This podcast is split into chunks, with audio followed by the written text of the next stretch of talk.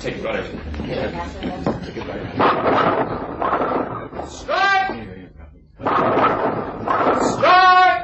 Well done, Mabel.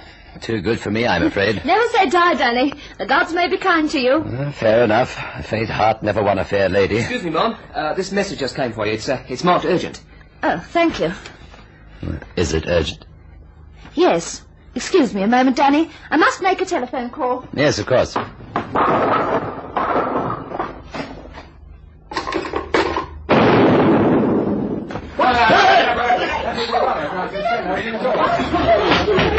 Yeah, let me come. Let me come. It's too late, sir. The, the, the, the telephone must have been booby-trapped. Listen, you, you brought her a message. What was it? I don't know, sir. It was written on a piece of paper. Look, sir, it, it's still clutched in her hand. Yes. Yes, I see it. Get it, will you? Here it is, sir. What does it say? Um, it, it, it says, Dear Poppers, please most urgently ring Grosvenor 5995 or call at 33 Half Moon Street.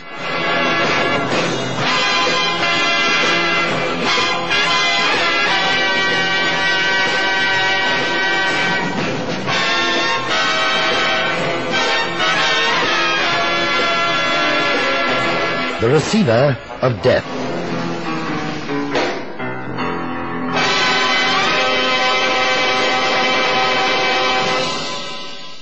The grim-faced Inspector Bottomley, who sat opposite me in my office. A woman had been brutally murdered, and the only clue led directly to my office. I was somehow very glad that the inspector was a personal friend of mine. I've obtained this picture of the victim under happier circumstances. Here it is. You might look at it, Aubrey, and tell me if you know her. No, no, Inspector, I've never set eyes on her before. Hmm. There's no doubt she was murdered and by someone who knew her movements pretty thoroughly. At that time of the day, only this Danny Rushton fellow and herself were in the Tin Pin bowling alley. The telephone was booby-trapped. and Since messages are always delivered by hand, it only needed such a message to send her on her last walk to a violent death. No, it's, it's fiendish. Did you find out where the message came from? Yes, it was phoned in by a man. That's all we know so far. At the moment, I'm checking the movements of everyone who used the club this morning. But what puzzles me is how the phone was booby-trapped in the first place. Had it been done haphazardly, it could have killed anyone.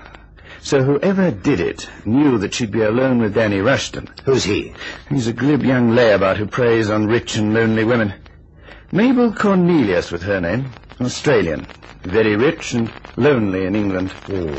Well, the Australian bit would account for a rich woman being inside a bowling alley. Yes. Is it a popular sport with all levels of society in Australia? Has anyone telephoned you in the past few days intimating that you might be telephoned or visited by a rich Australian woman? Absolutely nothing. But since we handled almost any kind of assignment, well, she may have been recommended to us by anyone for any sort of job. Yes, it's the recommendation that I'm interested in. She could only have been recommended by one of your old clients. Well, I won't keep you any longer, Aubrey. If anything turns up, I know you'll ring me at once. This is a particularly obnoxious crime. I, I shan't rest until I have the culprit. Goodbye, Aubrey. Charo, good hunting.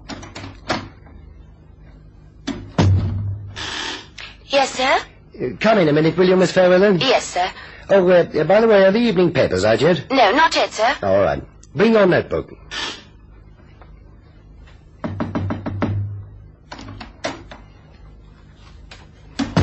I, uh, I put the phone through to here, Mr. Mason. Good. Miss Fairweather, a potential client tried to ring us this morning, and she was brutally murdered. Oh, Good heavens, sir. How? Oh, You'll be able to read all about it in this evening's paper when it comes out. She was recommended to us by a person or persons unknown. A slip of paper was in her hand, and, well, it had our telephone number and address written on it.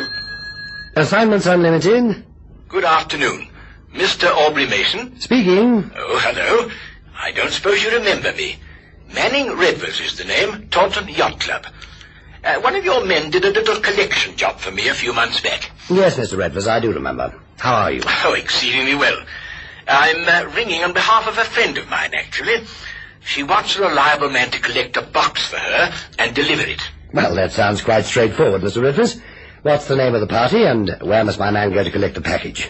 Well, I'd rather she rang in herself, actually. I was checking up that uh, you could accommodate her before I finally put her on to you. Oh, I understand. What's the lady's name, Mr. Redford? Cornelius. Mrs. Mabel Cornelius. Hello? Hello, hello, are you still there? Yes. Yes, I'm still here. I, I, I thought we'd been cut off. Did you get that? Mr. Redford, when did you last see Mrs. Cornelius? When did I last see her, my dear chap? Why, she's here with me now at the yacht club. But that's impossible, sir. Look, have you taken leave of your senses, Mason? I'm sorry, Mr. Redford. I, I think you'll understand better when you read this evening's paper. Mrs. Cornelius, uh, well, the, the lady you have with you, she is an Australian. Of course. Do you know each other? I'm sure it'll be of great interest for you to know that another Australian lady, another Mrs. Mabel Cornelius, was murdered this morning inside the Yellow Band Bowling Club. Are you being serious, Mason? I was never more serious in my life. Great Scott, I must tell Mabel. And I must tell Inspector Bottomley. Will you be at the club for a while, Mr. Redford? Yes, yes, yes. Might I suggest that you stay where you are until the inspector sees you? I'll telephone him and inform him of this development, all right? With pleasure. Anything we can do to help. But first you'd better speak with Mrs. Cornelius. The matter she has in hand for you is of some urgency. Now, just hold on. Oh, um, um, here she is. Hello? Is that Mr. Mason? Yes, Mrs. Cornelius. Manning tells me there's been a bit of trouble, but he didn't say what. Oh, he'll give you the rough outline after you finish speaking to me, Mrs. Cornelius. All right. I want you to collect a box for me and deliver it to my yacht. It's valuable, and it's locked away in the office of one of my warehouses, and I haven't got the key. I think you can get it for me. If you tell me where. Uh, Manier said that you were reliable and could do a job with a minimum of fuss. It's Cornelius Warehouse on L Wharf at the St. Saviour dock in Bermondsey. My yacht is also called the Cornelius, and she's tied up at Galleon's Point in North Woolwich. You think you can find it? Well, I know London very well, Mrs. Cornelius. Uh, yes, you can leave it to me. Good. Be as quick as you can, and ring me here at the yacht club when you finish the job, all right? Right. Bye-bye. What happened, Chief? Did our client come back to life again? According to Inspector Bottomley, that would be impossible. Get him on the line, Miss Fairweather. I'm going to send him over to the Taunton Yacht Club and suggest that he takes a certain Danny Rushton with him. If there has been any reincarnation, Danny will know all about it.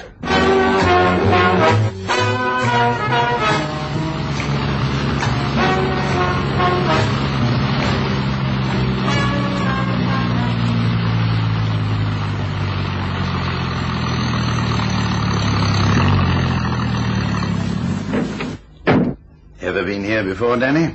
Rather. But I promised myself that the last time would be the last time, if you know what I mean. Not so welcome anymore at the Taunton Yacht Club. eh? Well, a minor disagreement with the secretary. Oh, that's typical of you gigolos.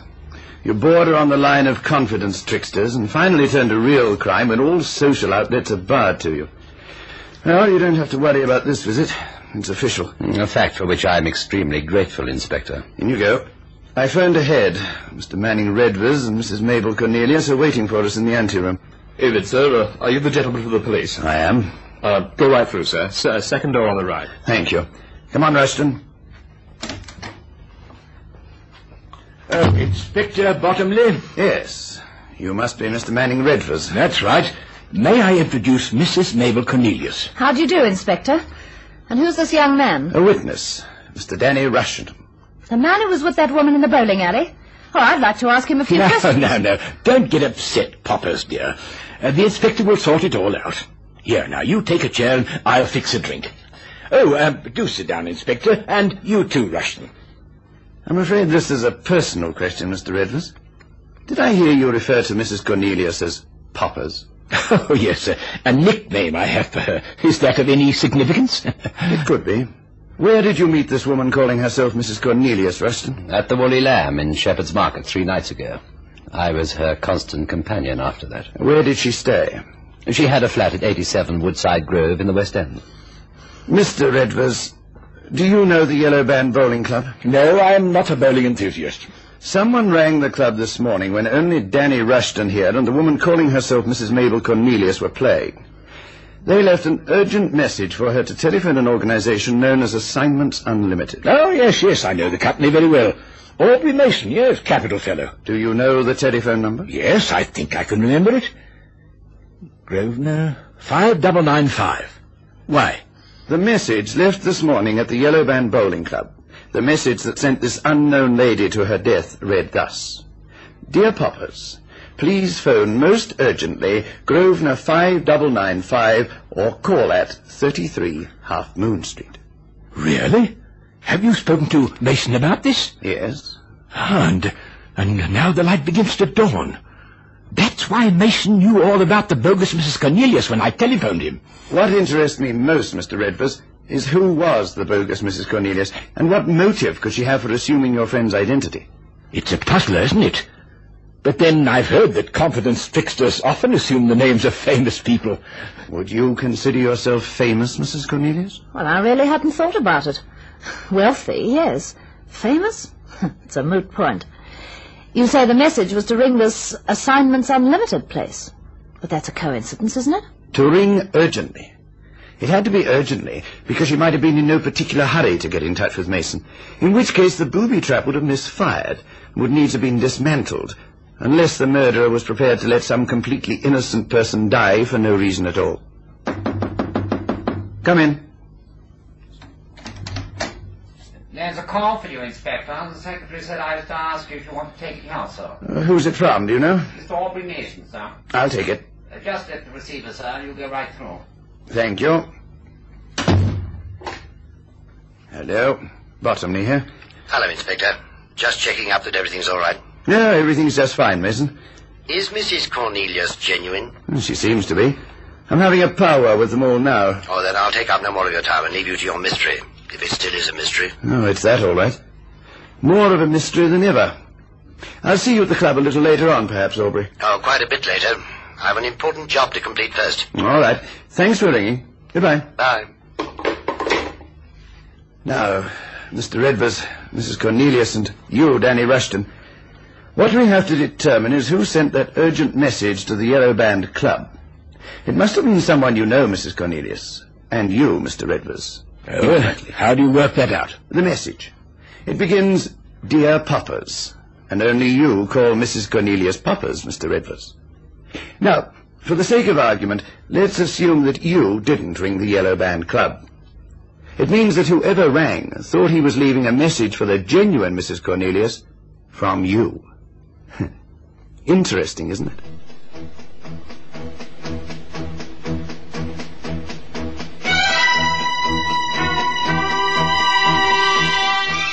Was the unknown woman killed by mistake? Was the booby trap telephone intended for the real Mrs. Cornelius? It seemed inconceivable that the killer, having laid his plans so carefully, even to the detail of knowing Mr. Redvers' pet name for her, should mix up the two women. On Danny Rushton's evidence, they bore no physical resemblance at all. Add to this the testimony of the, the Mrs. Cornelius at the Taunton Yacht Club that she never went to bowling alleys, and it became increasingly clear that Inspector Bottomley was confronted with a baffling mystery. Certainly the murder had been committed by a complete fool or a soul endowed with fiendish genius. These thoughts ran through my mind as Penny Fairweather and I drove quietly to the warehouse at St. Saviour's Dock in Bermondsey.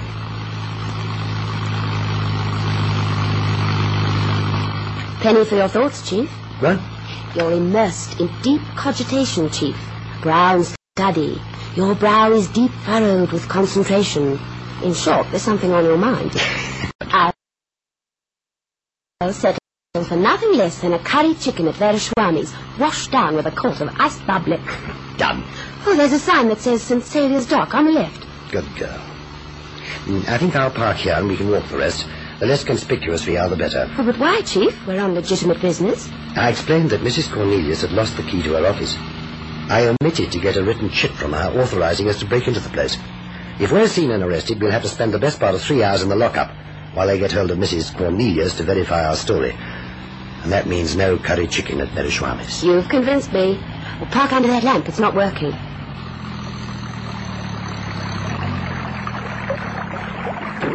According to my map in the office, Cornelius' warehouse is along this way. Come on. Oh, crumbs. Suddenly I don't feel quite so happy about this job. I think it must be the office. The, the stairs lead up the back. Yes, yes, see, yeah. Yes. Would you rather stay down here? Not in your life. That burglar might just be hiding in the shadows, ready to pounce on me. Oh, you read too many penny dreadfuls. We don't even know if there has been an intruder yet. Come on, follow me.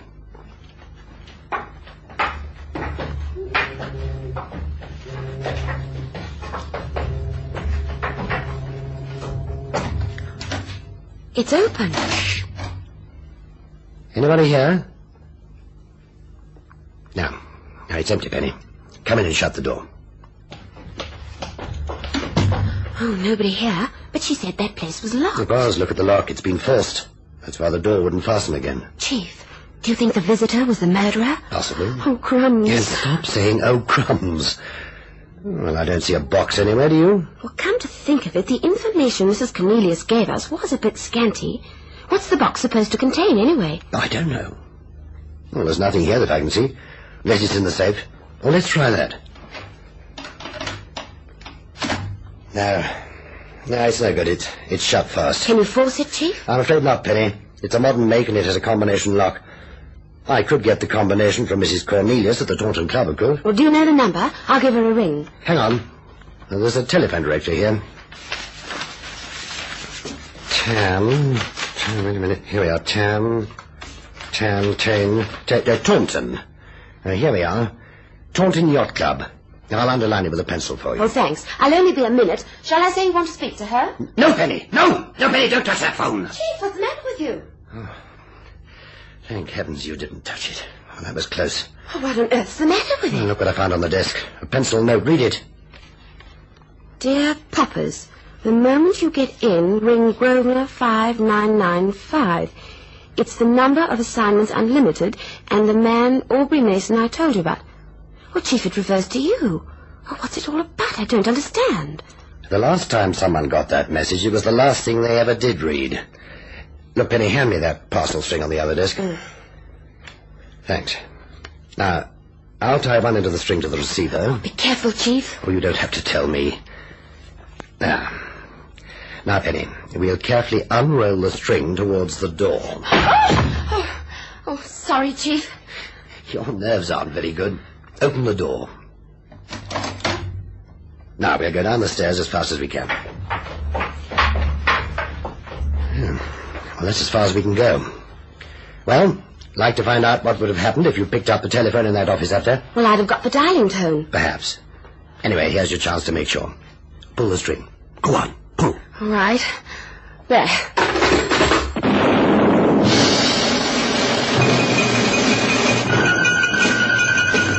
Come in. Excuse me, Inspector. A gentleman would like to speak to you on the other line in the office. He wouldn't give his name, but he said it was urgent. Yes, I'll come now. Excuse me, ma'am. Gentlemen. Well, how long do we have to stay here, Inspector? Not much longer. Thank heavens for that. I've got a headache. I'll deal with this caller, and then I think we can all go home. Where's the office? Uh, this way, sir. Thank you. Hello, Inspector Bottomley. Mason here, Inspector. Aubrey. Why all the secrecy? I didn't want the others to know I was phoning you. Another telephone has been booby tapped. Who is it this time? No, it's all right. Nobody's hurt, luckily. It was intended for the same person. Mrs. Cornelius. Right. There was another note, this time in the murderer's own handwriting. Have you got it? Yes. It was addressed to the same nickname, Poppers. Look, Aubrey, drop whatever you're doing. Get round here as fast as you can. Tell the lad on the entrance to the club to summon me to the office. I'm speaking to you from there now. I'll gen him up. Whatever you do, don't lose that note. All right? I'll leave it to me. Oh, I've got Miss Fairweather, my secretary, with me. Is it all right if she comes too? Fine, keep me away. No, that'll be perfectly all right, Aubrey. Get here as soon as you can. Roger. God, it's exciting, isn't it, sir? Like to be a policeman on the murder squad, sir? Well, you bet, Inspector. Oh, Ah, here's your chance to learn. I know. When that man arrives, I'm to show him into the office and tip you the wink. I heard it all, Inspector. Did you know? That's what a good cop always does, isn't it, sir? Eavesdropping where a policeman is concerned is laudable. With a page boy, it's impertinent. Send for me right away. My apologies to you all. It was merely a routine call. By the way, Mr. Redvers, I think we shall be here a short while longer. The secretary asks if you would send him a note for anything you might want from the bar. Oh, yes, that's rather a good idea. And uh, how about you, Inspector? Ah, thank you.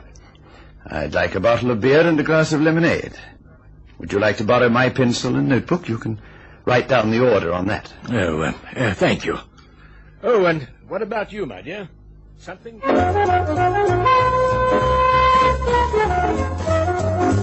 you made it, Aubrey. Good show. Have you got that note? Yes, here it is. The man who calls Mrs. Cornelius Poppers is Manning Redvers. Now, I bluffed him into writing out a list of drinks. A list I retrieved from the page boy. Now we can compare the handwriting on the note with this on the drinks list. Oh. Not the same. Not the slightest resemblance. Resemblance. That's it, resemblance. Thought of something, old boy? May I go inside and talk to your little trio, Inspector? Well, if you think it'll help. I know it'll help. Come on. Oh, well, well, if it isn't Aubrey Mason. Good evening. Oh, so you're Aubrey Mason, are you? Did you complete that job I asked you to do for me? I wasn't able to. Unfortunately, the place had been broken into. What? Burkhardt? Perhaps. Of course, I didn't have the combination to the safe. That's one reason why I came here, uh, to get the combination. Uh, you do remember it offhand, I'm sure. Well, uh, do you? You know, it escapes me for the moment. Uh, well, This evening's been so. Oh, it. Well, it doesn't really matter.